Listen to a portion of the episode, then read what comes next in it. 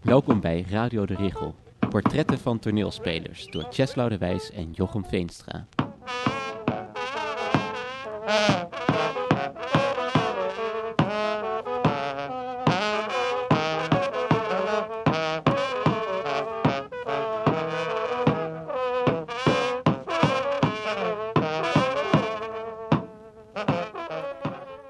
Het is vrijdag 2 december en we zitten in Boekhandel Sternheim met Ludwig Bindervoet.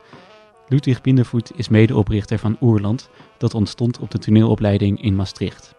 Daarna speelt hij onder andere bij Oostpol in de regies van Marcus Azini. Ik speel eh, nu, eh, ik repeteer nu in Arnhem met eh, Marcus. On the Road van Jack Kerouac. Een boek op het toneel. Bewerkt door Hanna van Wieringen, de dichteres. En eh, het is eigenlijk het sluitstuk van een drieluik eh, na In Koud Water, wat een bewerking was van eh, Home at the End of the World van Cunningham. En They Are Just Kids. Dat heet bij ons They Are Just Kids, met rechten en zo. En nu doen we dus On the Road. En daar hebben we wel rechten van. Dus dat heet ook echt On the Road. Eh, en ook met vier eh, acteurs die in alle drie de delen zitten. Ja, want je hebt alle drie Matthijs? Reinoud, Judith en ik. En in de eerste zat ik niet, in de tweede zat Reinoud niet. En in de laatste zitten we allemaal. Kort samengevat. Ja. En eh, ik speel eh, Carlo Marx slash Allen Ginsberg. Dat zijn dus... eh, Carlo Marx. Carlo Marx, zo heeft Jack Kerouac Allen Ginsberg genoemd in het boek. En Old Bull wat William Burroughs is. En Roland Major.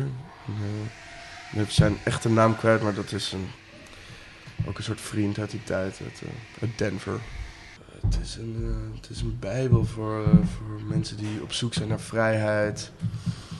Ehm, iets achter zich laten. Het gaat heel erg over breken met je ouderlijk huis. En natuurlijk in het naoorlogs-Amerika iets andere... Ja. Maar het is ook een soort eh, Omgeving. automatisch geschreven, toch? In de zin van één stroom. Ja, dat is ook een lichte mythe, maar hij heeft inderdaad op hij heeft papier eh, aan elkaar geplakt, zodat hij in één roes kon doorschrijven. Hij heeft het schijnbaar in drie weken tijd erop geramd. Maar dat, er zijn wel vijf eh, versies geweest, weet je wel. Dus, en de mythe is ook dat hij het aan de benzodrine heeft geschreven, maar later zei hij, nee, koffie, koffie, je moet schrijven aan de koffie.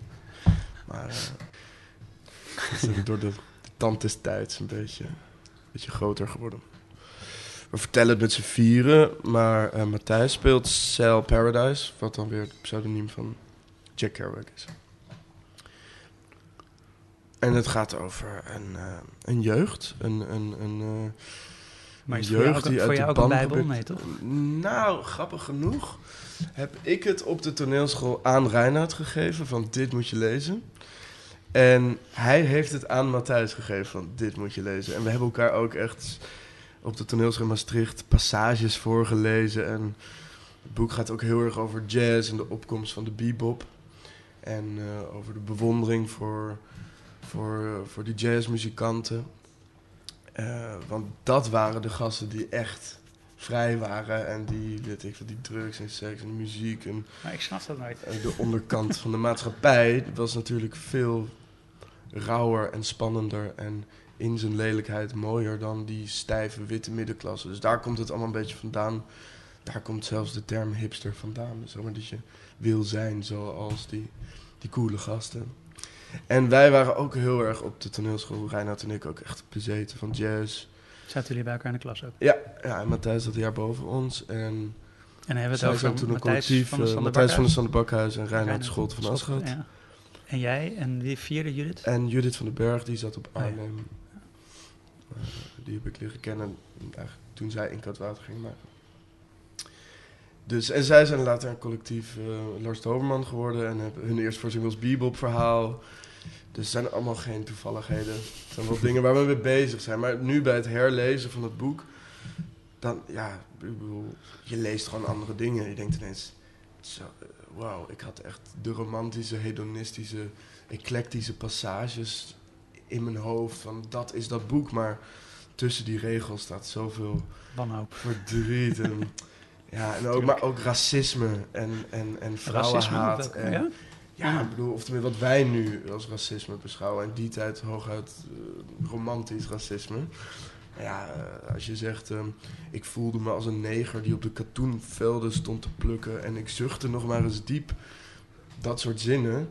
die En maar dan in de positieve zin. Ik zag een prachtige neger en ik wilde in zijn ziel kruipen. Of, eh, ja, nou, ik kan zo nog wat doorgaan. Ik heb het niet allemaal paraat, maar er is gewoon... Dat wij, wij, wij, ik weet niet of dat dan politiek correct is, maar we hebben gewoon niet die, de taal meer om zo... Kijk, Maar het klinkt wel allemaal positief. ja, het ruikt van romantiek, Nee, maar, maar, en het is in die niet... tijd, ik bedoel, eh, zwarte of... Ja, nu ga ik wel weer op mijn woorden letten ineens, maar donkere mensen, mm, Amerikanen met een migratieachtergrond, die moesten achter in de bus of weet ik veel, die moesten... ja. En, en in die tijd is dat boek geschreven. Hij schreef het... kwam uit in 56, 57. Dus eh, pas in 65 is de Civil Rights Act. Mhm. Dus dat, Onvoorstelbaar. nou ja, en wij, en daar, daar vraag ik me ook de hele tijd af van, wat heeft het nou opgeleverd? Weet je wel, al die vrijheid die zij ook mede hebben, de Beat Generation heeft zeker weten bijgedragen aan de vrijheid die wij, zij zijn de eerste, de proto-hippies, of whatever. Zij zijn, zij zijn de voorlopers van, van het, de vrijheidsidealen die wij, eh, waar wij nu mee zitten. Denk ik van, als ik nu al niet meer weet welke woorden ik heb, wat heeft dat dan opgeleverd? Maar dat is wel interessant aan het onderzoek van het boek. Wat betekent het nu? En als je de eerste keer dat boek leest, dan lees je er eigenlijk overheen. Of denk je, oh, grappig, toen Maar zou je, dan, nog zo zeggen. zou je dan wel zo je willen kunnen uitlaten als hij dat doet over bijvoorbeeld Het donkere... liefst wel. Ja, eigenlijk wel. Ik, ik, ehm, ik las laatst ook weer een opiniestuk van iemand zei, ja, jullie... Een eh, zwarte man. En die zei, jullie mogen ons niet zwart noemen, want zwart heeft zo'n negatieve klank. Hè? Een zwarte bladzijde, een eh, Zwart schaap. zwart schaap. eh, nou, ga zo maar door. Ik kan een hele hoef zinnen. Eh, Leuk. Het, het zijn er een hele hoop. En toen dacht ik, ja, als jij dat zo ziet, en ook met die Zwarte Piet discussie, ik ben de eerste om te zeggen, laten we het veranderen, maar wat zijn, hoe gaan we het verbeteren? Ik vind echt Nederlanders met een migratieachtergrond een stuitend slechte nieuwe, benadering. een nieuw woord, een nieuwe, nieuwe vorm van de taal. Ik bedoel, dan ligt het echt niet aan de taal, maar dan ligt het aan de manier waarop de taal gebruikt wordt. En in die zin vind ik, ik zag een prachtige neger eigenlijk een hele mooie. Maar omdat je daar duidelijker... Een neger.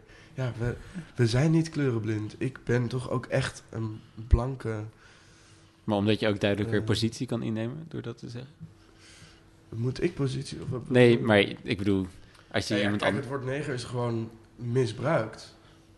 Kan je zeggen. Het is gewoon. Ja, nu ga ik echt allemaal heel heftig Ja, dat is dingen leuk. zeggen, Ja, wordt- Nigger. Nigger is volgens mij eh, eh, nikker. Dat is echt wel iets anders dan negro, volgens mij. Maar negro vinden ze, vindt, Vinden ze ook vindt men goed, ook ja. niet leuk om te horen. En neger inmiddels ook niet. En zo, dat is, dan moeten we dan ook naar luisteren. Maar ik ben gewoon... Ik heb nood aan een nieuwe, juiste taal. Maar om wat te zeggen, om, om je positie Om te te bepalen... kunnen ten zeggen dat jij een fantastisch mooie blanke man bent. En te zeggen dat Werner en Mandela, die met mij in de klas zaten, twee prachtige zwarte mannen zijn. Ja, maar dat is toch juist waar ze vanaf willen, denk ik dan. Ja, dat Ja, zwarte, maar- maar, ja, niet... maar- Nee, maar Oh, ook, het die, onderscheid. je? onderscheid kunnen Ja, maar het maken. gaat niet over onderscheid. Het gaat over dat je het gewoon kan benoemen wat het is. Een, als ik een blonde Zonder dat je hoeft te vrouw twijfelen. mooi vind, dan heb ik daar toch een, een woorden voor nodig. Ik heb toch taal nodig om me uit te drukken. En, en in die zin denk ik, ja, eh, is het dan politiek correct om, eh, om eh, Kerouac dan nu een racist te vinden? Of was hij juist, heeft hij bijgedragen aan, aan het opheffen van de apartheid in Amerika? Zij begonnen ermee om te zeggen: nee, maar kijk hoe fantastisch het hier is in deze kroegen waar we eigenlijk niet mogen komen. Ja, ja. Hij was ook heel apolitiek, want het ging hem vooral om zijn eigen genot natuurlijk. En eh, zijn eigen schrijverschap. Eh, ik zal zijn egoïsme niet ontkennen, maar ik. ik ehm, Bedoel je dat... eh, ook eigenlijk die idealen soort van inge- eh, door, door de burgerlijkheid ingehaald zijn weer of zo, dat je daarom afvraagt wat er dan bereikt Ja, is met dus die vrijheid. zijn we... eh, je hebt... ehm, ja, ik- weet het gewoon niet. Ik, denk, ik vraag me gewoon af, wa- waar, heb- wat hebben we met onze vrijheden gedaan? Als ik dan nu kijk naar de politieke eh, tendens en eh, het, het rechtspopulisme dat zo oprukt en het, het neoliberalisme wat echt ons allemaal heeft ingekapseld. Ehm, de natuur die kapot is. Dit is een situatie ontstaan uit verworven vrijheden.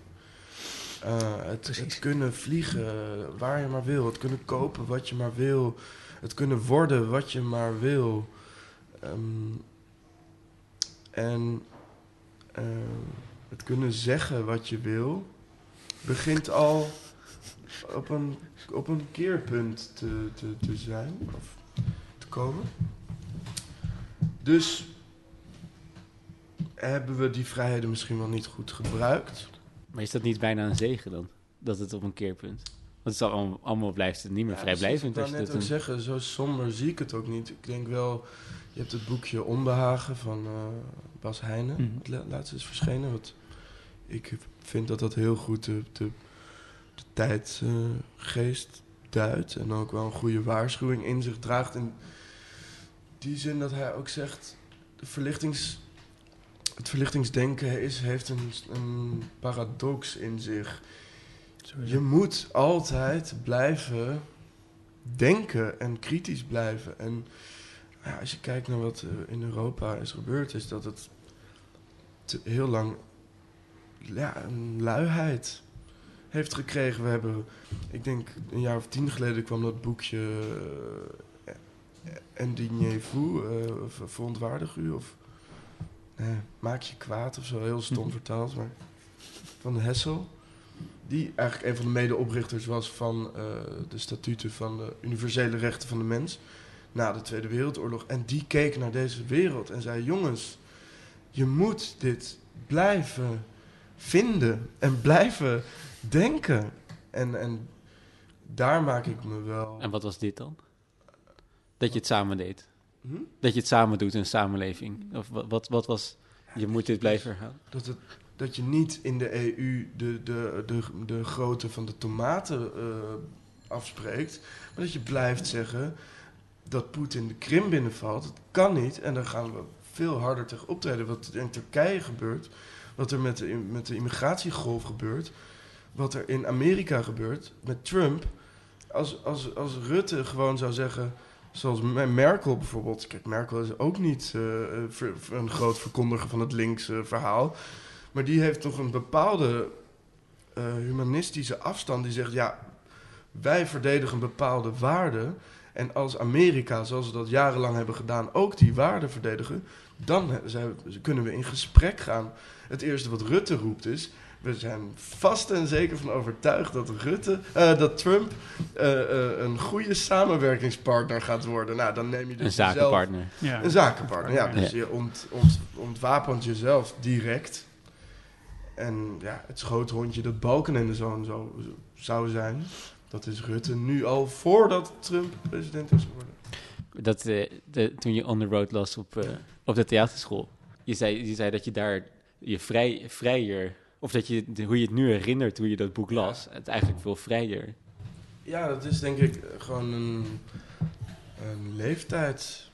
Uh, ik denk dat ik het voor het eerst las op mijn zeventiende, achttiende. En uh, je bent aan het interrailen of zo. Uh, en ook, gaat ook een keer zwart rijden en liften van Barcelona naar Amsterdam. Dat soort dingen. En denkt van, yes, dit, dit, is een, dit is een manier om door de wereld te zien. De ogen van een reiziger en het feesten en, het, en het, het los, de losbandigheid. En, en wat ik nu lees, en dat is dan dus tien jaar later, ik ben nu 28, uh, is dat er tussen die losbandigheid, of die losbandigheid een grote leegte in zich draagt. Het reizen van, van cel en dien is ook uh, vluchten. ja, dat las ik toen niet. Maar jij, wil maar jij, een goed boek is ook, eh, eh, betekent steeds iets anders. Ik- maar zou je nog willen vluchten? oh, zeker weten. Ja. Ja? Maar je hebt je toch best wel van vastgebeten in allerlei dingen, toch? Oh ja, maar ik, ik vlucht ook in het toneel. Toch? Het is gewoon eh, de hele dag spelen. dat is ook vluchtgedrag. Nou als je een eigen gezelschap hebt, wat jullie met Oerland hebben, Ja. is Ja, het natuurlijk ja, niet alleen maar spel. Nee, het is niet alleen maar vluchten. Het is ah, niet alleen maar spel, ja. Eh, Of wel, uiteindelijk bij jullie wel? staat alles, ik bedoel, al de productionele, zakelijke romslomp, alles staat in dienst van het, van het, het verhaal. En dat is het spel. Maar is de zakelijke kant bij jullie ook een spel? Eh, nee, helaas niet. nee, nee, waarom maar zo brutaal? Nee, de wereld is niet... eh, de zakelijke wereld is niet gericht op Ja, want- spelletjes. Want hoe is die, want je bent eigenlijk, het zijn dus, je klasgenoten zijn eigenlijk allemaal Lars Doberman begonnen. Eh, nee, Reinoud. En ehm Matti. Mhm. En, eh, maar Matthijs zit een jaar boven mij. Oh ja. En ehm, Jip zat weer onder ons. Want hoe ben jij dan met Oerland? Ah, ik ben in het eh, tweede jaar... Eigenlijk begon het in het eerste jaar toen ik met Jimmy Zoet iets ging samenmaken. Want zat hij ook in de klas of is dat? Die deed performanceopleiding. En, ehm, en toen kwam er, al, kwam er al heel veel inspiratie. Maakte iets... eh Lazarus heette de voorstelling. Het ging over de, eh, de overeenkomsten en verschillen tussen drugs en religie. Oké. En eh, we, vonden het, we vonden het echt gek om gewoon echt... We hebben gewoon in één roes allemaal belachelijke scènes opgeschreven. En vooral dus juist toen is eigenlijk de kiem voor eh, onze liefde voor contrasten geboren. Dus drugs en religie, hoe kunnen we dat... Hoe kunnen we daar iets mee doen? En toen eh, kwam het jaar daarop eh, het idee voor de Gabber-opera.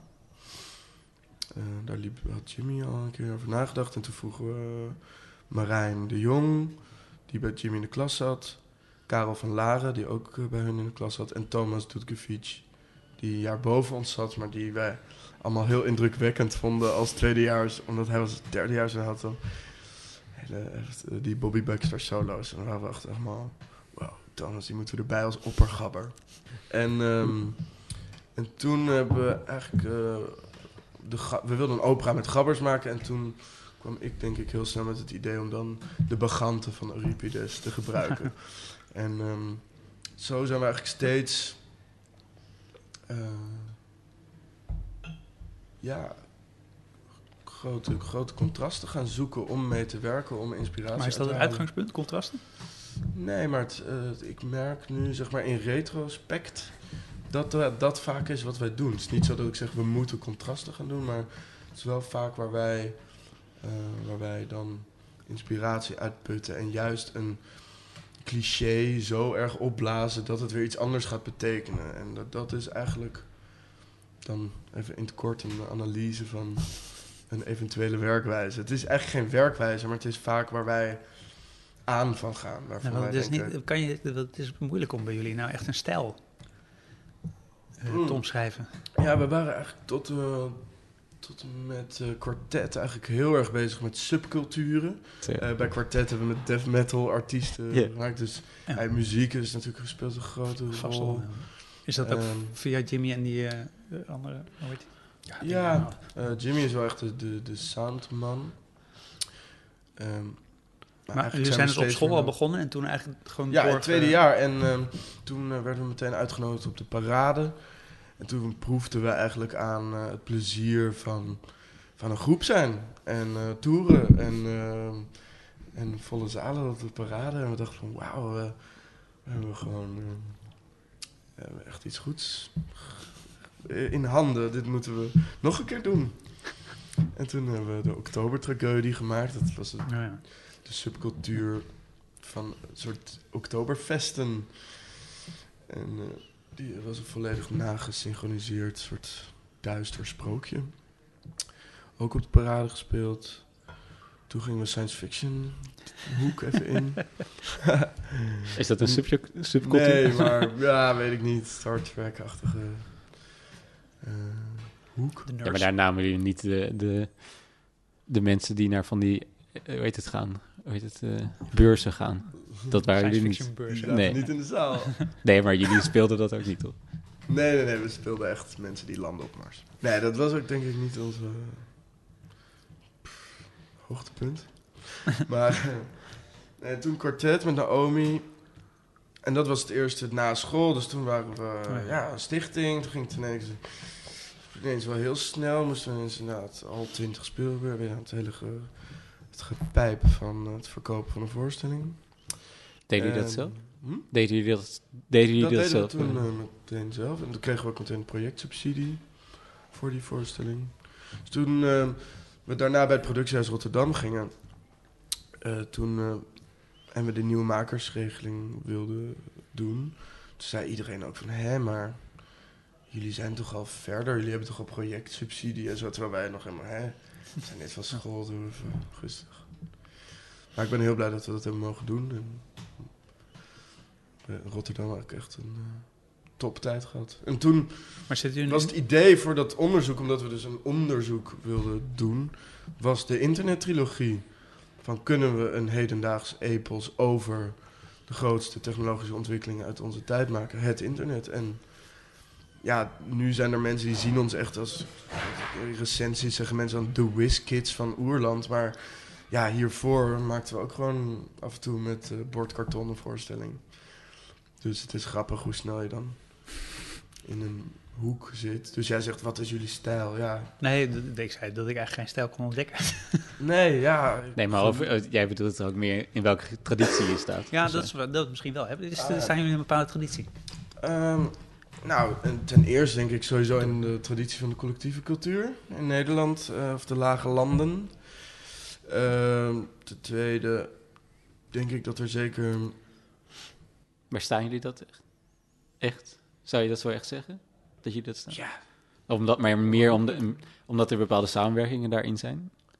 nee, maar omdat wij eh, zonder onze voorgangers eh, nooit op het idee zouden zijn gekomen op school om een collectief te beginnen. Dat alleen al. Mhm. Eh, op school lessen over, over ja, heel bazaal, van tomaat naar Discordia of onafhankelijk toneel, baal, werktheater. en ehm, iedereen zegt nu dat van, oh ja, omdat de bezuiniging 2012 waren, ehm, zijn jullie een collectief geworden, omdat er geen werk meer zou zijn. Maar wij waren dus al in 2010 al lang daarmee bezig of zo. Dus ik, ik- het is niet uit nood geboren. Het is echt uit de pure wil en zin om een collectief te zijn. Ik ben natuurlijk best wel dicht bij het Barreland geweest, heel lang, via, via mijn vader.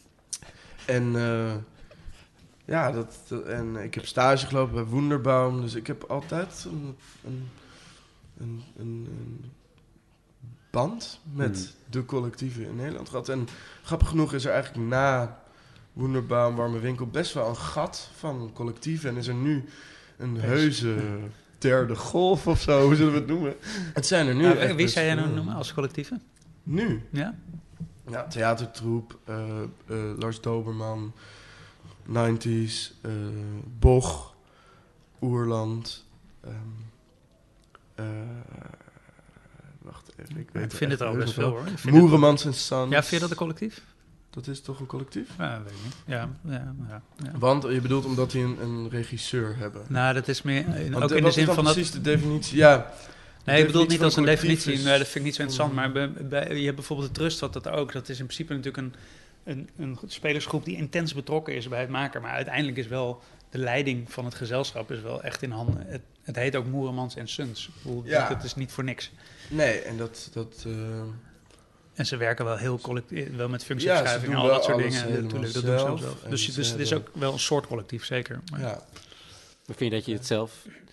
Misschien dat de zakelijke kant... ja. Dat de zakelijke kant ook geïntegreerd is bij de artistieke kant. Vind je, vind je dat belangrijk? Eh, nou, ik heb Ja, daar, als een definitie, als een definitie voor een collectief bedoel? Nee, ja, nee, misschien. zou kunnen. Wij hebben daar nu heel veel last van eigenlijk. Ik merk dat ik heel veel last van heb dat wij dat zakelijk en artistiek door elkaar lopen. We hebben nog geen zakelijk leider, we zijn er nu net mee bezig. Ehm, we hebben dat toen met uh, kwartet helemaal zelf gedaan. Nou, toen was alles nieuw, dus toen was het ook van, oké, supergoed om dit zelf te onderzoeken. En, maar hoe meer je gaat doen en ook, uh, ik doe er ook projecten naast, hoe, hoe, hoe, hoe meer je dat opvreet eigenlijk. En zeker verkoop en de follow-up, om het maar met een gruwelijk woord uh, te, te zeggen, is, is echt, het vreet energie. En um, bij ons doet Marijn dat um, hoofdzakelijk. Lekker. En, um, en dat, is, uh, dat, dat is een grote last die op zijn schouders ligt. En ik zou willen dat we ons, dat het, het de, de hoofdzaak uh, het artistieke proces is. En dat is gewoon met dat hele culturele ondernemerschap en vragen van kunnen jullie ook een actje doen op een festival? En dan moet je gewoon voor heel goed over nadenken. Want als je dan kijkt naar de rekening van de stichting, dan is het wel lekker om af en toe een act op een festival te doen. Maar als ik dan naar de jongens kijk en zeg, hebben wij hier zin in? Dan is het niet zo dat de, de energie er vanaf spat. Nee. Dus het is ook heel uh, een soort zoektocht naar wat hebben we nodig. En, uh, maar zou je ja, daarom... Als je dat en zakelijk en artistiek... Bedoel, het is al een hele zoektocht om te denken, wat hebben we artistiek nodig? Wat wil ik in de waagschaal leggen? Wat wil ik vertellen? En als het goed is, ben je daar al uh, 20 uur per dag mee bezig. Nou, wij zijn ook aan het zoeken naar hoe je ook deels wel kan scheiden. Ja. Maar ik weet dat een van jouw stokpaardjes is dat je het eigenlijk niet zou moeten scheiden, toch? Nou, dat, is, dat zou wel huigelachtig zijn als ik dat helemaal zou zeggen. Want we hebben ook jarenlang een kantoor gehad Ja. waar, waar Ja. drie dames, uh, En Ellen alle, eh, Ellen en, en Sanneke van Hassel deden publiciteit en Simone Scholz deden productie. Dus we hadden gewoon een heel team eromheen. Maar ik bedoel eigenlijk meer zo'n festivalvraag. Ja, dat is natuurlijk een artistieke vraag Dus- ook. Zo goed, Ja, net zo dat is goed. een artistieke vraag, maar die dan... ehm, die dan haast zakelijk gemotiveerd wordt. Of, om, of dan gaat het om zichtbaarheid en, en dingen. Bijvoorbeeld, we hebben nu de Nacht van de Collectieven gedaan. Ja, eh, in eh, in eh, oktober. En dat, dat, dat bestond echt door zijn eenmaligheid. Nou ja, dan krijg je het gedonder natuurlijk. Eh, dat was met dus nog drie andere collectieven die ik net ook noemde. eh, Lars Doberman, 90s en Boch. In een loods, in de Casco loods, Noord. En ehm, daar kwam 500 man op af. En het was echt een fantastische avond, 3,5 uur. Een Ja, wat, hebben, wat hebben jullie gedaan? Vertel eens. Wat hebben we gedaan? We hebben tien dagen gewerkt in die loods. Van wie kwam het idee? Het idee kwam oorspronkelijk van 90s. Jannik die zei: Ik wil met Oerland een over het futurisme maken. En met Reinhard van Lars was hij er ook mee bezig. En toen kwam het idee van: Nou, misschien dan met z'n drieën. Toen kwam het idee van: Ja, dan moeten we het soort van nacht van de collectieven, zoals de futuristen Serata Futurista organiseerden, moeten we gewoon alles op een hoop gooien. En hoe meer we aan het praten waren, dachten ah, Boog erbij, Benjamin is ook een goede vriend, nou, ook allemaal generatiegenoten en de zin en drang om samen iets te maken. En hoe langer we praten, werd eigenlijk het collectief het onderwerp. En dat hele futurisme verdween naar de stille achtergrond. En ehm, Toen waren jullie zelf opeens een subcultuur. Ehm, ja, weet ik. Oh, ik weet niet. Ik denk niet dat wij een subcultuur zijn. De collectieven Nog werden, lang de niet. collectieven werden een De subcultuur. collectieve cultuur. we- was wel het idee om de collectieve cultuur ook te eren en te vieren. En, ehm, ja, ook iets wat niet moest voldoen aan eisen van een fonds. Dus we hebben geen loon eh, gekregen. We hebben met minimale middelen van de huizen die, waar we bij aangesloten zijn, hebben we een budgetje samengeraapt. En die nacht ge- gemaakt. En we hebben gewoon tien dagen lang eh, het, het idee was, eh, alles mag en we zeggen nooit nee. Eh, je maakt je ego klein. En het, het, het motto was, je zegt geen nee, maar je zegt ja en. dus alles, alles moest blijven en er moest alleen bovenop gebouwd worden.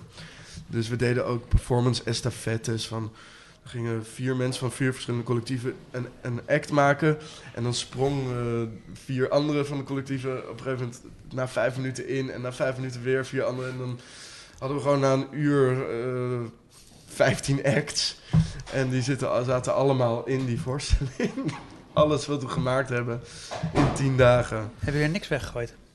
Nou, eh, Wel heftig. eh, dus alleen als ja en beter was dan het, eh, de eerste ja. Dan, Maar is dat voor jou een collectief dan? Dat ja en?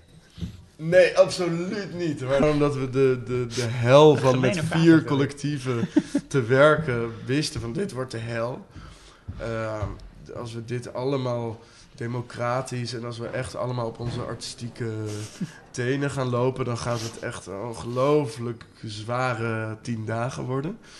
Dus hebben eens een beetje de kaders ehm, gecreëerd om, om het wel leuk te maken. En om gewoon. eh, ook die avond is daardoor ja, op een bepaalde manier heel laagdrempelig of onpretentieus gewoon ingezet. Van dames en heren.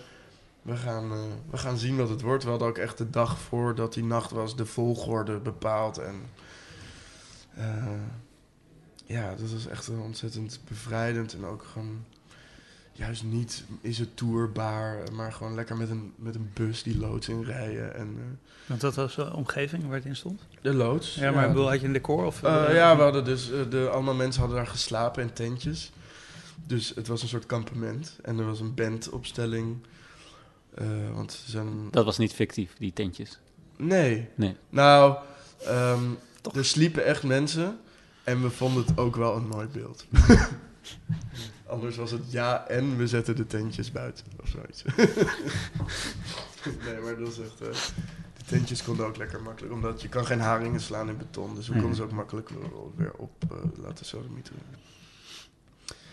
Maar dat was eh, ontzettend eh, het grote theaterfeest. En het materiaal, waar kwam dat van?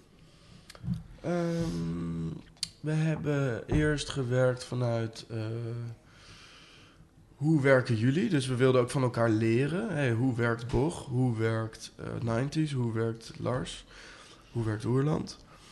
En ehm, eh, zijn we gewoon met elkaars werkwijze een beetje aan de slag gegaan. Maar vertelde je dit dan? Of, of, of hadden jullie Nee, we hadden op dag één, nee, nee, nee, op dag één hadden we allemaal een act voorbereid. Van, we, we hadden een act allemaal voorbereid over een soort geanceneerde versie van hoe we werken.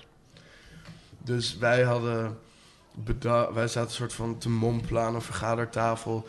En steeds als iemand een goed idee had, dan gaven we elkaar een kusje op de mond.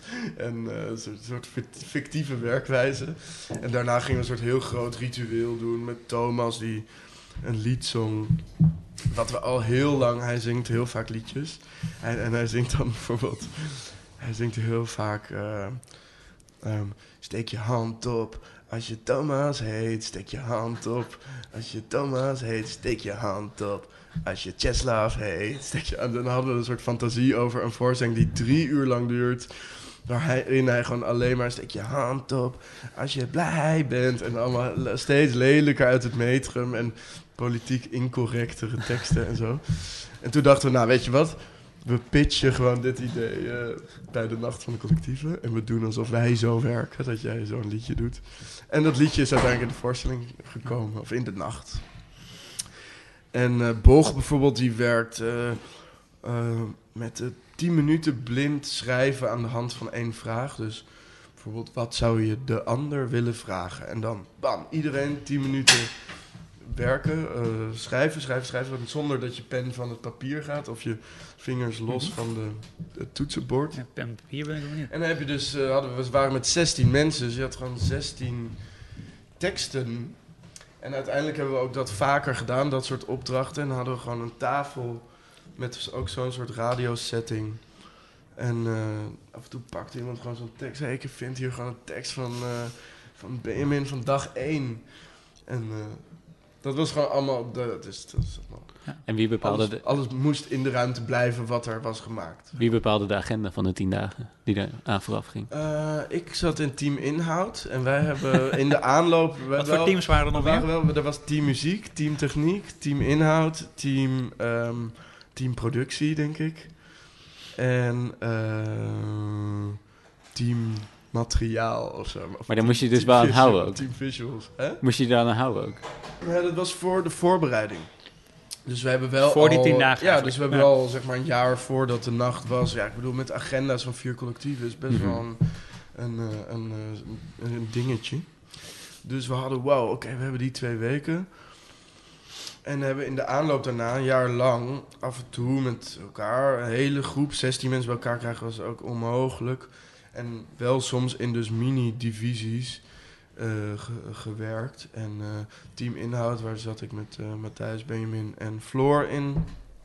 Wij hebben een soort handvatten bedacht, zoals die regels waarbij binnen je dus kan werken. Eh, wij hebben bedacht dat het futurisme misschien maar daaruit moest. En we hebben ook bijvoorbeeld het een beetje ingericht als een soort schoolreisje. Dus beginnen met de zonnegroet, die leidde ik elke ochtend, de zonnegroet. En dan een improvisatie, bewegingsimprovisatie. Eh, dan bijvoorbeeld die eh, estafette performances. En, eh, en dan bijvoorbeeld twee uur jammen onder leiding van Lars Doberman. En, En doe je dat die ook als muziek had soort... ook wel veel, had bijvoorbeeld ook een leid, leidmotief bedacht voor, en een koorzang. We hadden een stuk koorzang. Dus er waren wel dingen waardoor je ook eh, eh, ja, een soort structuur hebt in, de, in zo'n dag. En was, die, was dat eigenlijk ook al een soort simulatie voor de avond? Min of meer? Die, de, Nee, dat schoolreisje? nee. Nou, dat is wel uiteindelijk daarin doorgeresoneerd. je- Het grappige is dat je zegt van alles wat in die ruimte is, moest in die ruimte blijven. Ja. Maar dat gebeurt natuurlijk eigenlijk ook Ja, dus al nou ja, dat, die soort, tenten en dat soort onderdelen ook en de natuurlijk. vrijheid van, van ja, de, de speeltuin echt, denk ik. Dat, we, dat, dat wilden we ook heel graag laten zien. Hoe, hoe, hoe we elkaar voortdurend weer eh, aanzetten en, en elkaar, eh, eh, ja, hoe zeg je dat, aanjoegen. Maar het klinkt alsof jullie alle collectieven wel accepteerden dat er van die subgroepen waren.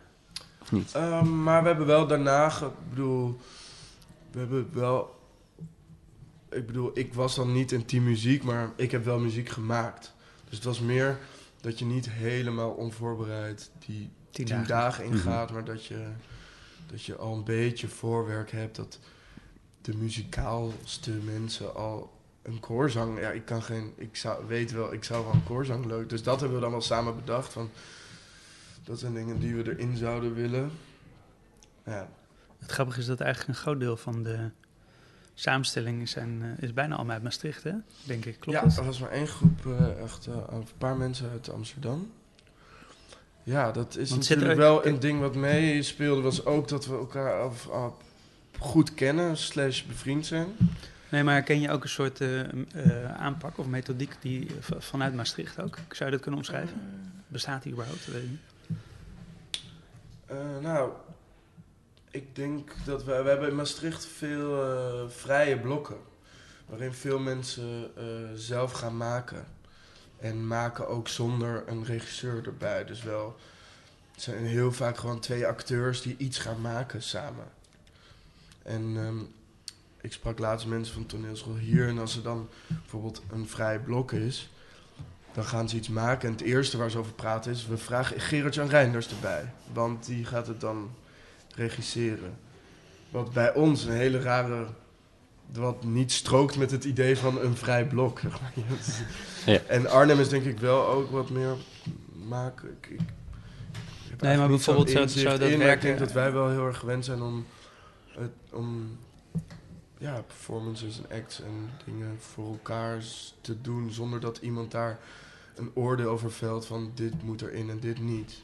Nee, maar dat, dat überhaupt al tot je materiaal komen via acts eigenlijk. Ja, misschien Dat, wel. dat, het kent van de warme winkel natuurlijk. En laatst vertelde Maureen ook wel dat, dat ze dat bij de mug met de gouden tand ook eigenlijk in de begintijd heel veel Ja, deden. we doen altijd acts. Maar ook dat met is wel- ja, en ook ehm, met Marcus. Nu bij On The Road. eh, we maken altijd acts. En hoe werkt dat dan? Zou je dat? Nou, geeft hij een opdracht. Zegt hij... eh, ehm, Ludwig, eh, maken, doe, doe jij morgen een spreekbeurt over Mexico. Want we moeten even een beeld krijgen van waar ze naartoe gereizen. Weet je? En dan creëer je en je creëert gezamenlijk een referentiekader en je maakt een soort rare act over Mexico en En hoe, Het- hoe pak je dat dan aan als je dat doet? Zelf?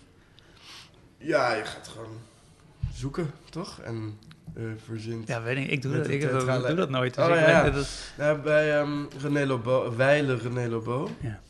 De grote meester, die... Waarom is dat de grote meester? Vertel eens, want ik heb hem ook nooit Nee, ik wil wel weten wat voor een extra... Oh, ja, dat ja, sorry, laten we het even heel Ja. Voordat ik vertel waarom hij zo groot is. Eh, eh, hij deed altijd infotainment met ons. Dus dan deden we eh, bijvoorbeeld Britannicus van Racine. En dan moest ik een infotainment doen over Rome. Of over Nero. Ik weet het eigenlijk niet eens precies meer, maar... Nou ja, en dan echt gewoon twee weken stress, paniek en, en personages verzinnen. En het, gaat gewoon om dat je zo vrij mogelijk speelt en zoveel mogelijk ook vertelt over een tijd en over figuren. En je dwingt jezelf in de materie te duiken en je dwingt jezelf om die materie op de vloer meteen te vertolken. Dus je bent ook ehm, niet, niet, ja, je bent gewoon op een andere manier op de vloer bezig met het materiaal. Of je bent het materiaal aan het verkennen. En eh, het is altijd super leuk. Omdat je, Maar, maar ben je dan vooral naar toch wel die tijd op zoek? Of eigenlijk ook aan gewoon materiaal? ja, En wat- opdracht af. Bijvoorbeeld, eh, Marcus vroeg mij ook... eh, maak iets over de hipster. En toen heb ik gewoon een heel lang... Ik heb een gedicht van drie pagina's over de hipster geschreven. En over hoe dat van de Beat Generation nu verworden is tot een soort tweedehands modeverschijnsel.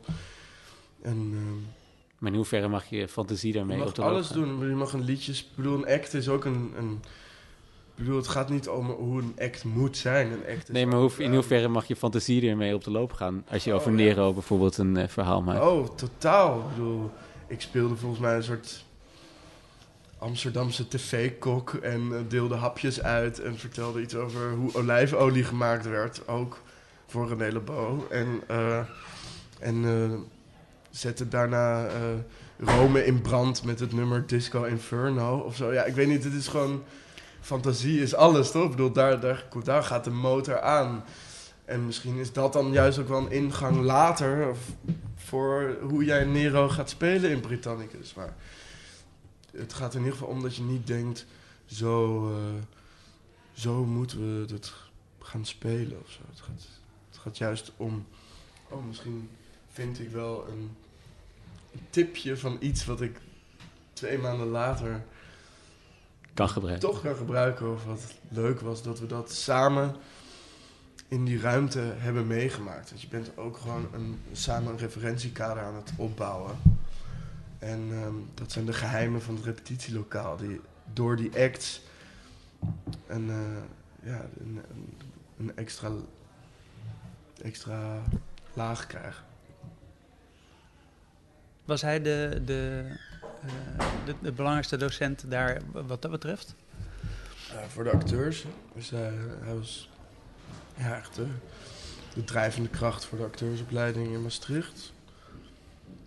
Hij eh, was ja, een soort autoritaire figuur, grote man. En hij wist je gewoon... eh, hij kon behoorlijk stevig zijn.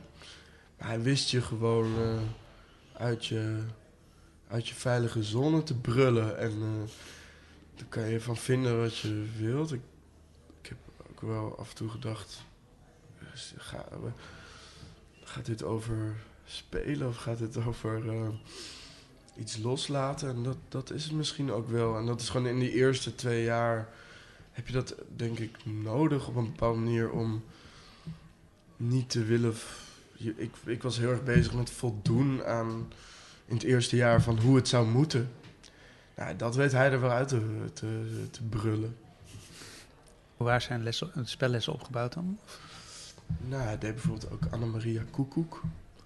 En eh, dus, dus, dus het spelelement. En dat nam je ook bloedserieus. Echt, eh dat deed hij zelf ook mee, wat ook ontzettend ontroerend eigenlijk is. Die oude baas tussen die eerste jaar. Nee, wat deed je? Ja, ik deed, volgens mij wij deden bijvoorbeeld een Molière. Je doet, doet sowieso repertoire, meteen in het eerste jaar. Meteen de eerste week doe je een Shakespeare-project. En daarna doe je meteen, wij deden Molière. En dan begeleid door hem ook. Ja. Ja. En ik weet, ik weet niet precies, ik denk dat dat dan drie, drie keer in de week, eh, een paar uur. En dan eh, heb je gewoon, je doet een paar scènes en eh, je, bent, je moet totaal voorbereid zijn in kostuum, je tekst kennen. Ja, als je op de toneelschool komt, is het eerste wat hij zegt. Daar is de uitgang nog, dames en heren. U kunt nu nog weggaan, maar als je hiervoor kiest, ben je er gewoon altijd. Je bent nooit ziek. Zo, en uh, ja, ik kan goed vloeken. Ik bedoel, uh, teelbal heb ik wel vaak naar mijn hoofd geslingerd gekregen. Wilde je Aan het begin werd ik, er- ging ik er niet per se meer open van. Dan dacht ik, oh, uh, ik doe het niet goed.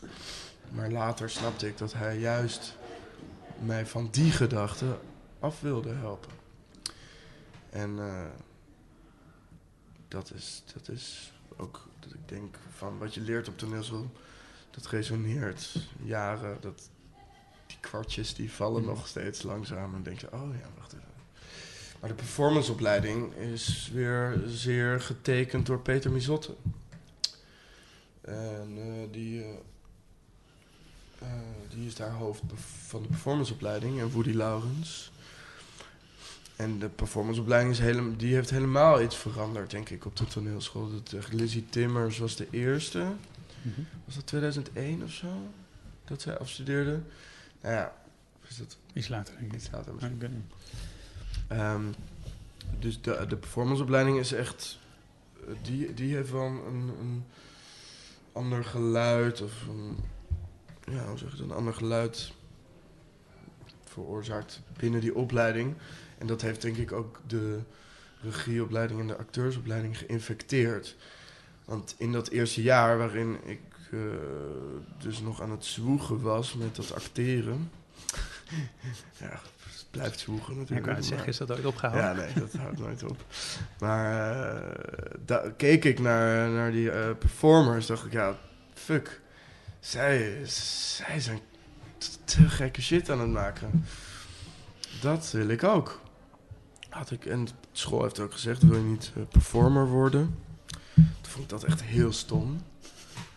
Dus ik wilde gewoon eh, het allebei. En eh, ik, ik wil me sowieso niet in een hokje laten plaatsen. Maar dat, dat is wat ik nog steeds doe. Acteren en performen en schrijven. Je, aan het begin zei je dat je, je vooral, eigenlijk als eerste zei je, we staan in een traditie van de collectieven? Ja. Maar heb je niet dat je je veel meer ver- verbonden voelt met de warme winkel en met, met die collectieven die vanuit Maastricht gekomen zijn? Ook, Ja, toch maar ook dat is een nog- Nog een specifieke, toch? Ja. ehm, kijk, als je het in... Ik zie ons zeker dat wij... Dat dat onze voorgangers zijn, ons voorland is. maar als ik qua stijl kijk, dan denk ik... Ja, zo de meter op. Ik was gisteren bij Privacy. Ik vind er geen zak aan. Ik vind het ouderwets. Ik vind het ironisch, postmodern. Ik heb er niks mee. Eh, nee, ik wil absoluut niet vergeleken worden met de warme winkel. Of zo. Of nee, nee, maar ik vraag, stijl, ik ook- vraag waar je meer verwant mee ook voelt. verwant. Ja, met wie voel ik me verwant? Ik voel me verwant met eh, mijn generatie, denk ik. Meer dan Met, met... die, met die mensen van de Nacht van de Collectieven. Dat was echt... Wij zijn verwant. Wij, wij zijn toe aan, eh, aan, een, aan een, een nieuwe manier van... eh, werken. Nieuwe manier van... eh, maar jullie, jullie werkmanier is toch heel erg hetzelfde als warme winkel? Of wat er nou... Ik, als ik dan bijvoorbeeld manier van werken, ik bedoel misschien ook een gedeelde. Kijk, begrijp me niet verkeerd, Warmwinkel. Die, dat zijn ook lieve schatten en eh, die willen ook. eh, dat met dat bedoelen we niet. Nee. een van de. Het komt echt weer zo'n politiek verhaal, maar een van de dingen waaruit de Nacht van de Collectieven ook is ontstaan, of het idee om het collectief te vieren, was onze gedeelde verontwaardiging van eh, het eigen hachje. Wat in de bezuinigingsronde van Halbe Zijlstra ontzettend pijnlijk duidelijk werd. Is dat de culturele sector ontzettend ieder voor zich is. Ja. En daar eh, deed de warme winkel ontzettend hard aan mee. Hè, die mars der beschaving ging alleen maar om de mars van mijn beschaving. En in Utrecht was het eh, de warme winkel eh, voor het Barreland. Maar, Ja, Toch? tu- Ja, tuurlijk. Alleen dat is niet, en in Rotterdam dat is niet een kwestie van, dat is niet een kwestie van Ja, eigen ja, hartje, toch? Dat is moeilijk, vind ik een moeilijke omschrijving. Want, Ja, is- want wat, wat zouden zij anders moeten doen dan hadden zij moeten zeggen: nee, maar Nou, Barreland moet er ook in? Ik, nou, ik vroeg me gewoon wel heel hard op af waarom eh, op zijn minst dan de co- collectieven, maar eigenlijk gewoon de hele kunstsector niet zei: nee, wij eh, staan samen, dan gaan we gewoon dit geld samen verdelen. Of wij gaan staken. Mhm. Dat zijn- waren allemaal, op, ik dus noem nu een paar dingen, maar allemaal op, reële opties. Mhm. En ehm, nu merk je het weer dat het, eh, ja, bijvoorbeeld die Academie van de Kunst is opgericht, maar ik heb daar nog niks van gehoord. Ja. En ook met die hele lobbyronde nu voor die laatste 10 miljoen of 14 of eh, dan krijgen we voor één jaar 10 miljoen. Het is ook een lapje voor het bloeden en wachten tot de volgende rampzalige verkiezing. Eh, en daar ontstond een verontwaardiging van, van mij uit in ieder geval. En ik merkte dat wij eh, dus met die collectieven waren bevriend. En we keken om ons heen en dachten... hé, hey, misschien kunnen wij ehm, tegen al die eh, subsidieaanvragen in... eens eh, de handen eh, ineenslaan en eens kijken hoe we on, onbaatzuchtig iets samen kunnen maken en een avond kunnen maken waarom het, waar het tegen dat individualisme ingaat. Want gek genoeg hebben we dus die rijke collectieve cultuur, maar hebben we, heeft die rijke collectieve cultuur niet de handen ineen weten te slaan. Dat zet toch wel te denken. Ja. Maar Ja, grappig genoeg vond ik... eh, eh, ik vond het eigenlijk... Jullie noemden het de Nacht van de Collectieven. En ik vond het nogal aanstootgevend, want wij hadden geen uitnodiging gekregen. Oh, nou, dat is dan niet goed gegaan, want we hebben alle collectieven een, eh, een Nou, Een, in ieder geval een uitnodiging om te komen. Het leek ons eh, vreselijk om met tien collectieven op de vloer te staan. Dus wij dachten, we gaan nu met deze vier iets maken. We hebben alle collectieven uitgenodigd. Om te komen kijken bedoel je? Ja. Ja, nee, En dat, is wat, dat is wat anders. Nee, maar we willen ook dat het volgend jaar door vier andere collectieven gedaan wordt. Oh, ja. Ja, wat raar is, dat is wel... Ik bedoel het niet, niet, niet op die manier, want ik vond het eigenlijk niet aanstootgevend. Ik dacht alleen, oké. Maar aanstoot... Grappig. eh, Nee, ik vond het- de Nee, omdat omdat- Nee, nee omdat jullie eh, Jullie, daarmee... jullie defini- herdefiniëren jezelf als de collectieven op dit moment. ja, Snap je? En dus Oh, ja, het raar is dat juist deze vier collectieven zijn de collectieven die redelijk goed de, boel- de boel overleefd hebben eigenlijk in verhouding. En bijvoorbeeld de collectieven die dat allemaal niet overleefd hebben, die worden eigenlijk niet meegenomen in dat Ja. idee van laten we de nacht van de collectieven vieren. Bijvoorbeeld, hè? Zo, Als je hem dat op die manier... eh, op, op geen enkele manier onze insteek. nee, ik snap het ook helemaal. Ik snap het als je het vanuit, vanuit Boch, ook, ook hoe Boch zijn, zijn voorstellingen noemt. Bijvoorbeeld snap ik heel goed dat jullie de Nacht van de Collectief hebben genoemd. Dus ik snap het vanuit die ja, trant. als je de geschiedenis beschrijft helemaal. Als Ja. je beschrijft hoe jullie ertoe gekomen zijn om het te doen, dan snap je precies wat er gebeurd ja, is. en we hebben ook, ik heb zelfs in, tijdens de nacht een stukje uit ehm, het postdramatische theater van Hans-Ties Leeman voorgelezen. waarin hij ehm eh, Doodpaard en eh, het Barreland en het Antigone noemt. Als, ehm, wat was het? Theater, Partystimmung, Volkstheater. Und, nou ja, Maar, maar was het niet ook wel om een soort van ons te definiëren? Want je zegt... eh, we- nou, het ging om nee, iets omdat te je maken zegt- wat gaat over... Kijk, eh, collectieven gaat niet alleen over eh, de theatercollectieven, maar gewoon eh, eh, gro- groepsverband. ja, nee, maar ik bedoel... een avond ik over bedoel eigenlijk- groepsverband. Over als wij een roedel wolven spelen op de vloer, ging dat ook daarover. hoe werkt dat? Hoe, Als een alternatieve vorm. Welke, welke, hoe- welke hond heeft de polwolf heeft het voortouw en hoe eh, onze zoektocht ging over collectieven en natuurlijk ook over eh, theater, maar ook over de Nederlandse vlag, waarom dat ineens een soort besmet teken van een collectief geworden is en ja, nog meer van dat soort dingen. Nee, ik bedoel, ons eigenlijk, eh, dus niet per se of je ons hebt uitgenodigd, maar jij hebt het wel over een nieuwe generatie. En daarmee heb je het toch over een ons. Wij zijn, wij zijn blijkbaar anders dan die generatie die eh, samen niet in opstand is gekomen Ja, tegen de kunstbewustzijn. Ik denk ook dat wij met veel minder ironie dan bijvoorbeeld eh Wonderbaum en Warme Winkel theater maken.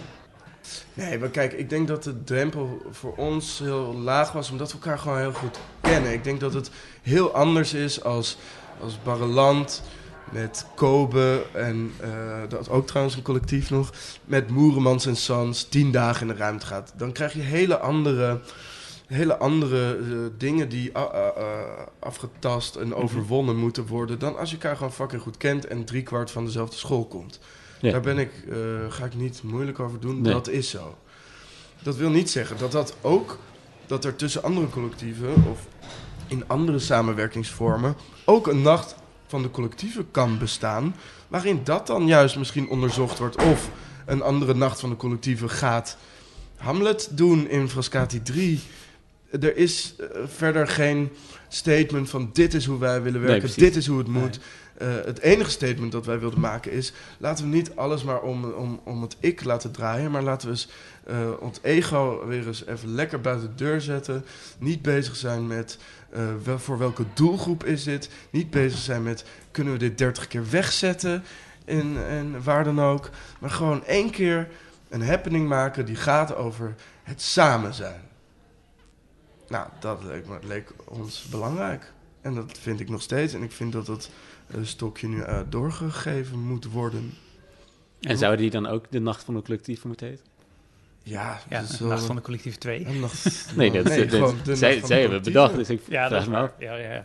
Ja, nacht van de collectieven. is wel, ja, als iemand heel erg moeite met de naam heeft. Nee, nee, ik Nee, vraag me dat gewoon af. Als je namelijk Nacht van de Collectieve 2 zou, dan zou je het alsof je 1 en 2 met elkaar kan vergelijken. Ja, maar dan geef je het wel door natuurlijk. Het gaat over of je het wel Ja. of niet kan doorgeven Het eigenlijk. zou toch te gek zijn als we... Ja, het kijk, we, het bewustzijn dat wij in een traditie staan, ontbreekt. In Nederland sowieso, maar zelfs binnen onze eigen kleine nestniche ontbreekt het bewustzijn dat wij wel degelijk een traditie hebben. En het is dan wel een traditie van traditieloosheid, maar dat is nog harder een fucking belangrijke traditie.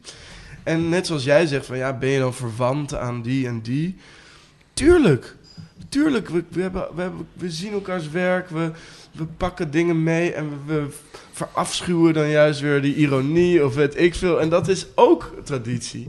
Dat je weer eh, denkt, we gaan het weer helemaal anders doen. Dat is per definitie traditie. Ja, precies. Eh, Traditie is of weer steeds opnieuw iets uitvinden ook. En zou je dan je liever jezelf zien in de grotere traditie, dus de traditie van de collectieven, of in de traditie van Maastricht-collectieven? Ja, ik zie die twee helemaal niet eh, als gescheiden werelden. Ik denk dat daar als Nee, ik dus denk de ene is, een- de te ene is, nee, de ene is een specificeerd, zeg maar, je hebt de collectieven. En dan heb je een Maastricht-collectieven, die, dat is onderdeel van de collectieven. Ja, nou ja, dat laat ik dan aan de theaterwetenschappers. Nee, omdat zo, nee, ik hoor dat jij blijkbaar daar helemaal niet, niet zo in dat hokje wil. Nee, ik wil ook. Ik ben ook eh, eh, eh, schatplichtig aan Dood Paard. En ook schatplichtig aan Maatschappij Discordia. Je zal dat misschien niet direct zien bij Oerland. Maar ook wij hebben die voorstellingen gezien en daar les over gehad. En ook wij denken, ah, we gaan het weer helemaal anders doen. En, en ook wij denken, laten we toch eens nog eens de repertoire doos in duiken. Natuurlijk. En, en het lijkt me heel stom om. Nou, dan heb je die school van Arnhem en dan heb je die school en die school. Laten we die, laten we die domme hokjes de, de prullenbak in doen. En laten we samenwerken en kijken hoe we samen deze sector kunnen verenigen en, en voor elkaar kunnen gaan staan. Want dat mis ik gewoon echt fucking hard. Het, het grappige was dat Vincent Rietveld in zijn interview ook beschreef dat hij aan het werken was met tweedejaars van uh, Maastricht voor het eerst aan het lesgeven was. En dat zij ironie als, als iets uh, vies beschouwden. Dus dat, dat eigenlijk als ze zeiden dat is te ironisch, bedoelden ze gewoon dat is slecht. Terwijl, zij, terwijl hij probeerde uit te leggen wat waarom... zeggen, bijvoorbeeld een, een mooie citaat van uh, Slavoj Zizek in, in de voorstelling. En ik zie alleen maar de ik moet heel erg moeite doen om de tekst te volgen, omdat er zoveel nadruk gelegd wordt op de vorm en op de maniertjes en op de grap van Wiene Dieriks doet Slavoj Zizek na, dat ik gewoon bijna niet die tekst tot me krijg. En zo is, is er nog veel meer. Dus zij proberen een openhartig verhaal te... Nu gaat het ineens heel erg over die, die voorstelling, maar nee, nee, een heel openhartig verhaal over IVF-behandeling en een miskraam, wat ik allemaal behoorlijk pijnlijke, intieme uh, uh, thema's vind. En die worden op een bepaalde manier gedeclameerd, waardoor ik er niet toe kom.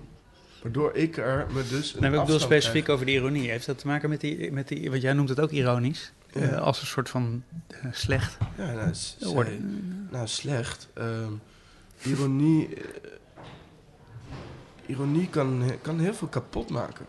En zeker als je op een toneelavond twee uur lang uh, uh, scènes doorspekt met ironie. Maar het is dus ook een soort stijlmiddel, toch? Bedoel jullie als jullie die, die als jullie die over de, de Oktoberfesten, dat, dat, is toch ook een vorm van, van ironie uh, ook ergens? Of hebben we gewoon allemaal een ander beeld van het woord ironie? Dat vraag ik me nu ook bij af. Want... Nou, wij wij uh, haalden de angel uit de ironie door zelf al de lachband in de voorstelling verwerkt te hebben. Waardoor de lach eigenlijk het publiek ontnomen werd. En daardoor werd ervoer het publiek het, zoals ik dat teruggekregen heb van het publiek destijds, als een hele duistere, uh, indringende ervaring. Waarbij je eigenlijk je eigen uh, lach werd ontnomen. En um, wat wij deden was een, een, een verkrachting en daar dan juist weer een lachband over, waardoor het een heel verwrongen sprookje werd. En dan gebruik je ironie, maar is ironie niet het doel. En ik krijg soms het gevoel bij andere groepen dat ironie best wel iets is om trots op te zijn, inderdaad. En ik denk altijd, ironie is toch niet het doel? Of nee, maar hij beschreef het eigenlijk ook wel als een generatieverschil echt. Um, ik denk dat wij op zoek zijn naar misschien wel een oprechte poging. Mhm. Nee, maar is dat, want ik vind het leuk om eigenlijk... Een generatieverschil is dat wij... Dat, dat uh, noemen het dan, wij noemen het het metamoderne experiment. En dat is toch weer nog eens? het metamoderne experiment. Dat is hip in de filosofie hoor. Het metamodernisme is dan, zo gezegd, inderdaad een filosofische constructie van wat er na het postmodernisme komt. En metamodernisme is zich bewust van het ontbreken van waarheid, maar zoekt desalniettemin naar waarheid. Dus het is een, een, een, een, een naïef pragmatisme of een, een geïnformeerde, is het, geïnformeerde naïviteit. Dus het, het, draagt een contradictie in zich, maar het wil wel geloven in een groter verhaal. Dus wij, wij zijn eigenlijk al dus vanaf de Gabber-opera bezig met de Griekse tragedies. Ja, hoe kunnen we toch Griekse tragedies doen uh, zonder die te doen? En hoe kunnen we uh, Prometheus doen zonder hem uh, echt te spelen. Dus dat, dat is onze. Ja, want die Prometheus heb je aan die internet, uh, aan de ja, internet-trilogie aan, uh, aan de internet-trilogie. ik heb gewoon een grote liefde voor de, de Grieken. Met een gymnasiumachtergrond. Maar waar vandaan? Want het is nogal. Ik, heb, ik kon er nooit tegen, omdat het zo defetistisch was. Oh ja. Vond ik altijd zo moeilijk. Uh, door de ik denk door de... Wat is definitief? Defetistisch. Ja, zo'n noodslotgedachte. Ja, noodlot. Dat een noodlot zo overheersend is. is, is altijd natuurlijk, daarop uitkomt. Uh, kijk, wij kennen het helemaal niet meer, noodlot. Maar juist het noodlot heeft, heeft grote poëzie teweeggebracht. Omdat het iets is wat je niet kan grijpen. En het ligt niet in jezelf. Dus het is iets buiten jezelf. En, ehm, Maar dit is gewoon een religieuze om, eh, Hè? Nou geef je een, een omschrijving van religie eigenlijk. Nee, nou ja, ja, precies. Nou ja, goed, in die tijden ze, ze waren het- ook gewoon religieus. Dus het- laten we het ook niet eh, anders omschrijven. omschrijven. Maar ehm, ik geloof wel in ehm, het mysterie. Het kunstwerk als, als, als mysteriespel. En eh, daar, eh, eh, daar, daar vind ik inspiratie. Vinden wij inspiratie. Ehm, Het mysterie omdat het ook ga- gaat over. ehm, het gaat bij Aeschylus ook echt over ideeën, grote gedachten. Prometheus, vrijheid, Mhm. zelfontplooiing, kunst. En het is eigenlijk een vreselijk stuk, maar des te liever wil ik dat dan ehm, opnieuw doen. Of op een andere manier doen. En eh, een vastgespijkerde god op het toneel, waar af en toe iemand langskomt om een monoloog te gaan te houden. Bloedsaai. Maar de idee eh, wat erin verscholen ligt en sommige zinnen zijn, zijn prachtig. En soms blijft er een zin over in onze voorstelling. Eh, in deel 1 van de trilogie. MS DOS Prometheus geketend. En een paar zinnen van de Duitse bewerking van Müller weer gebruikt, gek genoeg. Dus zo Mhm. vind je weer, wat ook een, zo vind je weer materiaal, zo, zo zoek je je weg door de geschiedenis en blaas je de geschiedenis weer nieuw leven in eigenlijk. En op wat voor manier zie je dan kunst als mysteriespel? Eh, theater ook echt als, als mysteriespel. Dus ehm, je, je, het- ik zie het echt als een ritueel, als een van de laatste rituelen van onze tijd. Eh, dus eh, ja, ik, ik had ook dat manifest geschreven waar dat erg op hinkte, zeg maar. Op het idee van theater als een ritueel en dat we de, het samen zijn, dus dan komt het collectieve weer terug. Ehm, en het, het, eh, het live aspect, ja, het klinkt bijna te, te eh, open Nou deur eh, voor woorden, maar het zijn dingen Je die het in tijd deze blijven zeggen, toch? digitale tijden juist, juist nog prangender worden voor mij. Van hé, hey, dat theater, dat is een verdomd magische plek. Maar echt, ik heb zoveel gezien en gehoord wat er niet was in het theater. en eh, bij film, ik hou ook wel van film, maar ik vind film echt een mindere kunstvorm, omdat het gewoon voor altijd hetzelfde is. Het is Walter Benjamin, de, de reproduceerbaarheid van het kunstwerk eh, in een technische tijd. Eh, ja, dat. En dat rituele, daar eh, zijn wij op een bepaalde manier met Oerland steeds meer in geïnteresseerd geraakt. We zijn met z'n vieren naar Nepal gegaan om een voettocht te ondernemen naar een klooster in de Himalaya. En daar hebben we een, week gemediteerd en misschien, misschien ook wel als een soort kinderlijke tegenreactie tegen die wereld die alleen nog maar uit cijfers lijkt te bestaan. Want er, er is in meditatie zeker weten eh, een, een, een spiritualiteit. En, ehm, en eh, En wat gebeurde er eh, op die reis? ehm, wat gebeurde er? Wat bedoel je? We hebben Nou ja, gewandeld. Je ging, je ging er naartoe. En Het was zwaar. Kathmandu is een gestoorde stad. Chaos. Eh, en, ehm, en het Himalaya is... Ja, wat, Fantastisch, man. kan je alleen maar heel stil doorheen lopen.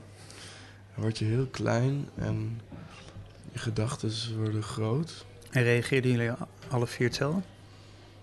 Eh, dat weet ik natuurlijk niet zeker. We hebben een paar dagen ook niet gepraat met elkaar. En op een gegeven moment hebben we van, oké, laten we dan s'avonds wel met elkaar praten, want we moeten wel een beetje kwijt. Wat we allemaal vinden, bijvoorbeeld Marijn, die kon zich, wij, we hadden een soort schema gemaakt van, we mediteren een uur meteen als je wakker wordt, dan een uur na het ontbijt, dan een uur samen hebben we de patronen uit MS-DOS gelopen, in de sneeuw in de Himalaya. Dan eh, lunch, dan uurtje lezen over het boeddhisme in de bibliotheek daar van het klooster. Dan nog samen in de, eh, in de, in de, zeg maar de heilige kloosterruimte daarboven op de berg samen mediteren. Dan nog een uurtje alleen mediteren, dan avondeten en dan vrij. Dus we hadden echt zo'n schema van zeven uur sowieso meditatietijd. En, ehm, En was dat om in een voorstelling te gebruiken of was het echt gewoon los ja, van... was wel, ja, we wilden wel. Begon als een idee om. ehm, eh, he- juist helemaal los van internet te raken. En, en inderdaad, een juist een meer spirituele kant van onze wereld te ontdekken. die we in Nederland bijna niet Mhm. kennen. En, ehm, en ook wel het.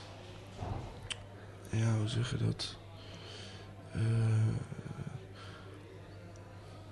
ja, ik- ik- het, begon, het begon een beetje flauw. Van, eh, we willen een soort internet detox terwijl Mhm. we met de internettrilogie bezig zijn. Maar hoe meer we toen plekken gingen bedenken waar we heen konden, hoe meer we ook ja, wel, wel eh, geïnteresseerd raakten in het boeddhisme. En daar waren we misschien wel een tijdje mee bezig. En toen kwamen we daar terecht. En daarna? Dus ja, wat gebeurde is iedereen maakte, denk ik, ik denk dat we allemaal iets anders hebben. ik bedoel, meditatie is ook, ik heb echt heel hallucinante momenten gehad. Eh, Maar mediteer je ook nu nog, of niet? Ik bedoel, toen je terugkwam, was het nee, gewoon nee, echt zo daar en dan... ik ga- ik- toen ik daar terugkwam, dacht ik echt, ik ga nu elke dag mediteren. en die monniken daar, die hadden gezegd, ja, mediteren hier bij ons is makkelijk. Ga maar mediteren in het dagelijks leven. En eh, als je dan zegt, ja, ik heb geen, ik, ik heb geen tijd, dan zeggen ze, moet je juist langer mediteren. en eh, uiteindelijk is er in Explore heel veel eh, uit het Tibetaanse dodenboek ook gekomen. En de bewerking van het Tibetaanse dodenboek van Timothy Leary, LSD-paus uit de jaren 60, die daar ook heel erg mee bezig was. Dus dat is natuurlijk ook een psychedelische boeddhistische golf. En ehm, toen zijn we echt wel, en met Explore hebben we daar heel veel, veel eh, uit- gehaald. En, ja. Maar het is een grappige combinatie van die, van die Griekse noodlotstukken met die jaren ze- 60, 70 eh, LSD-achtige vrijheidsreizen naar, de, naar de boeddhistische Ja, meta-moderne... eh, ja, ik denk het niet, maar ik denk dat het wel denk met dat elkaar het bij elkaar hoort? Ja, het- ik, denk, ik denk ook dat het... Dat het... Ja, het is, kijken allemaal natuurlijk naar wat, er, naar wat er was. En van daaruit ontstaat weer een blik naar voren. En ja, ik... eh, Maar zijn het ook letterlijk oefeningen in een alternatief? Want als je zo werkt, als je echt zo naar Nepal gaat en dan gaat mediteren, dan zijn het bijna ook een soort oefeningen in andere levensvormen die je, die je met elkaar via dat toneel doet of zoiets ergens. Of, mhm, of, de- of zoals je de collectieve beschrijft, is het eigenlijk een alternatieve vorm van samen zijn. Ja. Ehm, ik denk dat we niet per se een, een nieuwe manier van leven uitzoeken. Ik denk dat we wel ehm, het, betekenis van theater in de maatschappij eh, willen, op een andere manier willen invullen.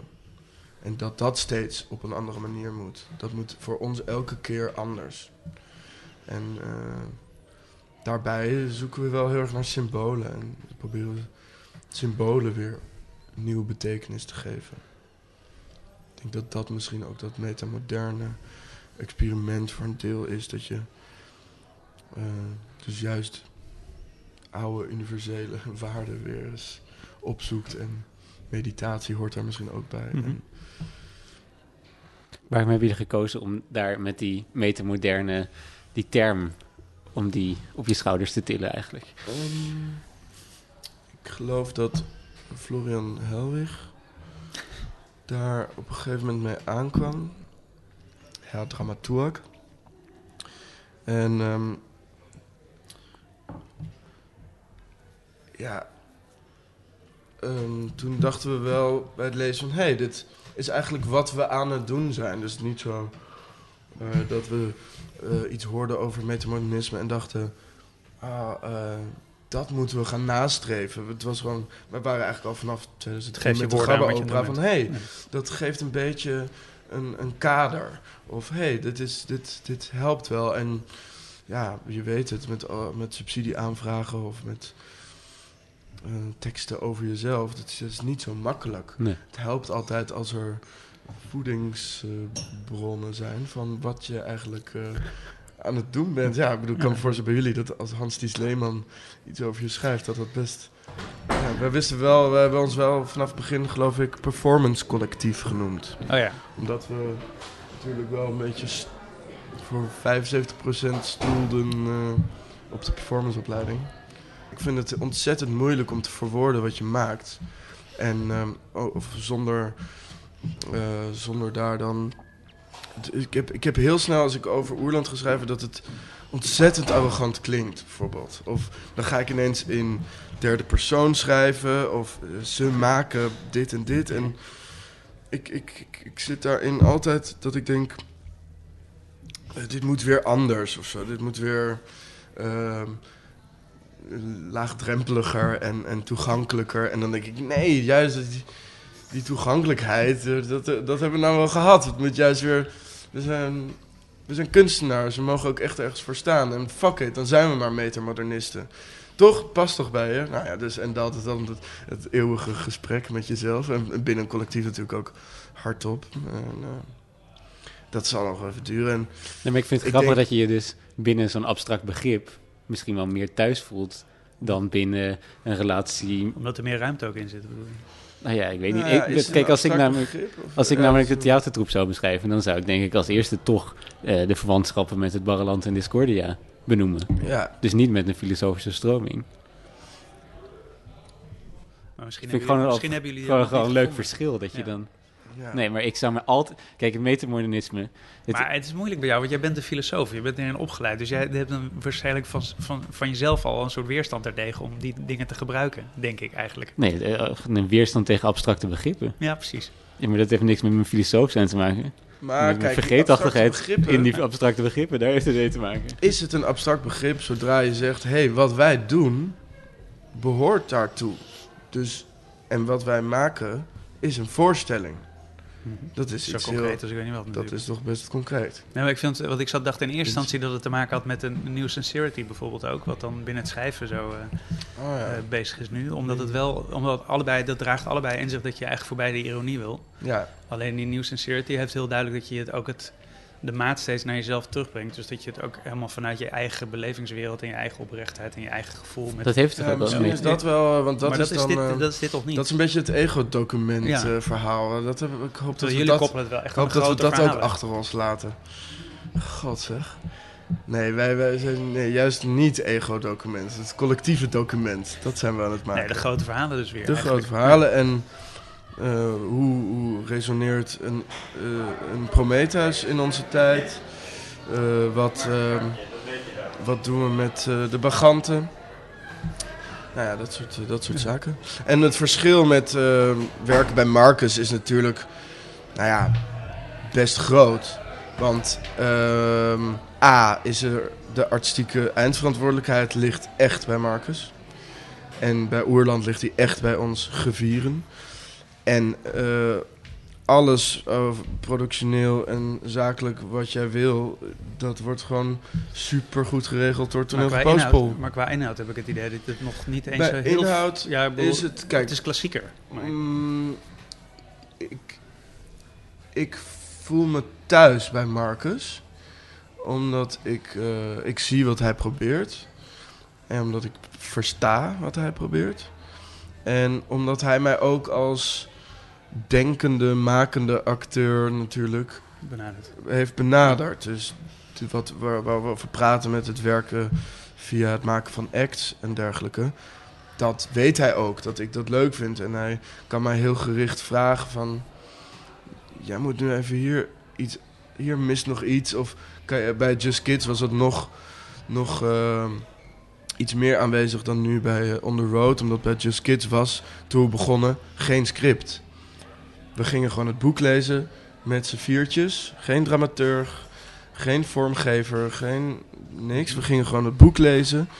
En langzaam ontstond er een idee over wat het zou kunnen worden. En toen kwam Roland Hofman erbij. En die ging aan de hand van de performances die wij maakten, scènes schrijven. En ook vanuit zijn idee. En Marcus heeft het ook aan mij gevraagd: kan je, ik mis nog een scène later. Kan jij nog. Dus die verhouding hebben we wel. Dus ik ben wel. Eh, ik, ik ga niet eh, naar mijn 9 tot 5 baan of zo. Nou, ik hoop dat dat nooit gebeurt. Maar ik, ehm, ik, ik ben eh, zeer betrokken en ik hoop dat ik dat altijd ga, ga zijn. Kijk, bijvoorbeeld bij Erik de Vroet, het is heel anders. Weet je wel, dat is. Speel je daar ook? daar heb ik bij Fresh on Gods gespeeld. Oh ja. En Erik is gewoon... ja, die is gewoon heel erg strak op tekstbehandeling en op elk, elke zin heel precies zetten. Ik speelde met Mariana daar eh, ook. En ja, dat, dat is een hele andere regisseur. Maar ik vond het ook heel leuk om, eh, om daar aan te proeven eigenlijk. Omdat je ook weer je, je andere werk in een ander licht komt te staan. En ja, ik, ben nog niet, ik ben nog niet uitgezocht of zo. Ik, eh, ik vind het allemaal ontzettend fijn Maar om dat te je- blijven doen. En gek genoeg, ik, ik, ik ben heel eh, echt wel een, een, een, een, hoe zeg je dat? Denkende maker. Dus ik ben veel, veel, ook met de dramaturgie en de inhoud heel erg, zit ik altijd heel erg op. Maar gek genoeg, zodra het spelen komt, of het improviseren, of het eerst eh, voelen hoe het is op de vloer, is het altijd heel fysiek. Ga ik altijd juist heel erg in mijn lichaam m- proberen te voelen wat het is. Dus ik denk dat ik een soort, soort botsing in mezelf teweeg breng om... Maar speel je ook om, denken- om, dat, om dat denken de- eh, te Nou, overwinnen? maar nou ja, dat... Nee, ik, Uit te zetten? Ik, ik, ik, ik, het moet allebei eh, bestaan. Het beste is als het hand in hand is. Het vorm en inhoud eigenlijk. En, eh, en eh, lichaam en geest. Ik, eh, ik vind ze allebei even belangrijk. En ehm, omdat ik, ik denk dat mijn geest best vertegenwoordigd is, zeg maar. En daardoor helpt het mij heel erg om heel fysiek te werken. En vind ik ook heel leuk. En, ehm, en daar ontstaat ook dat wel vrijheid. En, en dus zo creëer ik dan misschien een personage. Want misschien ligt het al in het werk, het geestelijke werk daarvoor. En ehm, dat, dat zou, daar zou ik niet zo goed een methode op willen plakken. Maar dit is wat ik merk. En ik ben ook heel. ehm, eh, hoe zeg je dat? Gaat wel vaak ook vanuit een gevoel. Het zoeken van het juiste gevoelens. Mhm.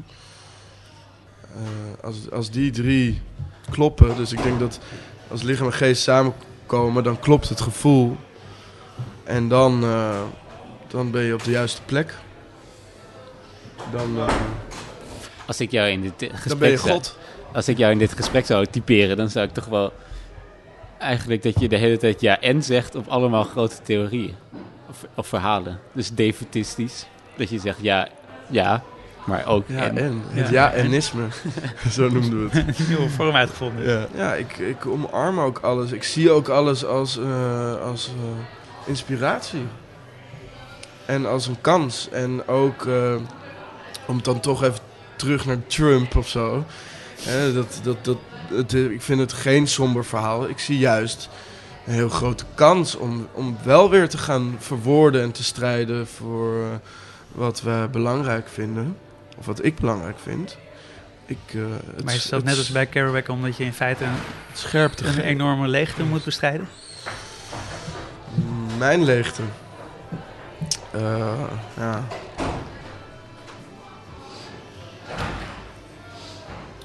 Ehm, sorry, nog één keer. Wat, wat bedoel je precies? Dat ik als Kerouac de leegte Nee, bestrijd? hij beschreef eigenlijk dat als je nu Kerouac leest, je als een drang om dingen te doen, dat je daartussen eigenlijk ook een enorme leegte Ja. eh, leest. Ik ben, ik ben heel bang om eh, cynisch te worden. En ehm, om, eh, om inderdaad heel somber te worden. En ik zie inderdaad, ik zie heel veel leegte om me heen. En, en, en soms betrap je jezelf daar ook op. En, en dat is ook niet erg, maar ik vind dat je, eh, wat Nietzsche zei, eh, oppervlakkig uit diepte. Dus dat, dat is wel de weg. Dus die leegte moet, die komt ook ergens uit voort. Of, of de angst. Angst voor de leegte.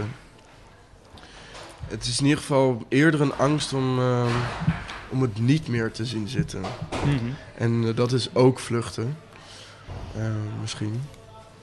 Maar ehm, het, het toneelspelen houdt me wel, eh, houdt me wel kritisch. En eh, houdt, geeft me hoop. Want bijvoorbeeld, ik. eh,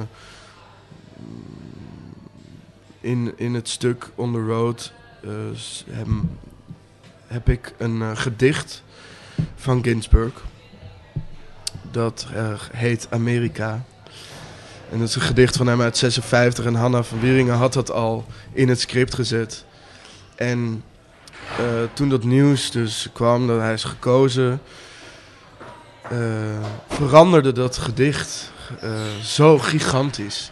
Ja. En dat vind ik zo mooi aan kunst en zo mooi dan specifiek nu aan theater. Dat die kans hebben we, die, die mogelijkheid om met woorden ehm, vorm te geven aan, aan eh, onze angsten en onzekerheden en demonen op een bepaalde manier te lijf te gaan. En eh, dat, dat houdt me wel, eh, houdt me levend. Defetisme, als je dat toch erover hebt. Dan zou ik toch bij jou wel zeggen dat, het, dat je het niet is gelukt, zeg maar. Het Om je noodlot. ja, te- daaraan te ontlopen. Dat komt nog hoor. Oh, je bedoelt eh, qua erf, eh, erfzonde. Eh, nee, ja, die appel die is, eh, ligt dicht bij de stam. Ja. Ehm, ik ben ook een vertaler van ideeën. Eh, ik, ik, ik speel ook met woorden. En eh, in die zin eh, ben ik inderdaad een kind van mijn ouders. ja, ik moest laatst denken aan... eh, ik heb in groep zes of zo op de basisschool een gedichtje geschreven. Het was een gedichtenwedstrijd. Ik weet niet, kinderboekenweek of zo, kan dat? En ehm, toen had ik een gedicht geschreven. Ik loop hier omdat ik besta. Hoe lang ik hier nog loop, zolang als ik besta. Oh. En toen eh, had ik dus gewonnen. En maar eerst voordat ik die prijs kreeg, had de jury wel even mijn ouders gebeld. Heeft hij dit niet ergens uit de boekenkast geplukt?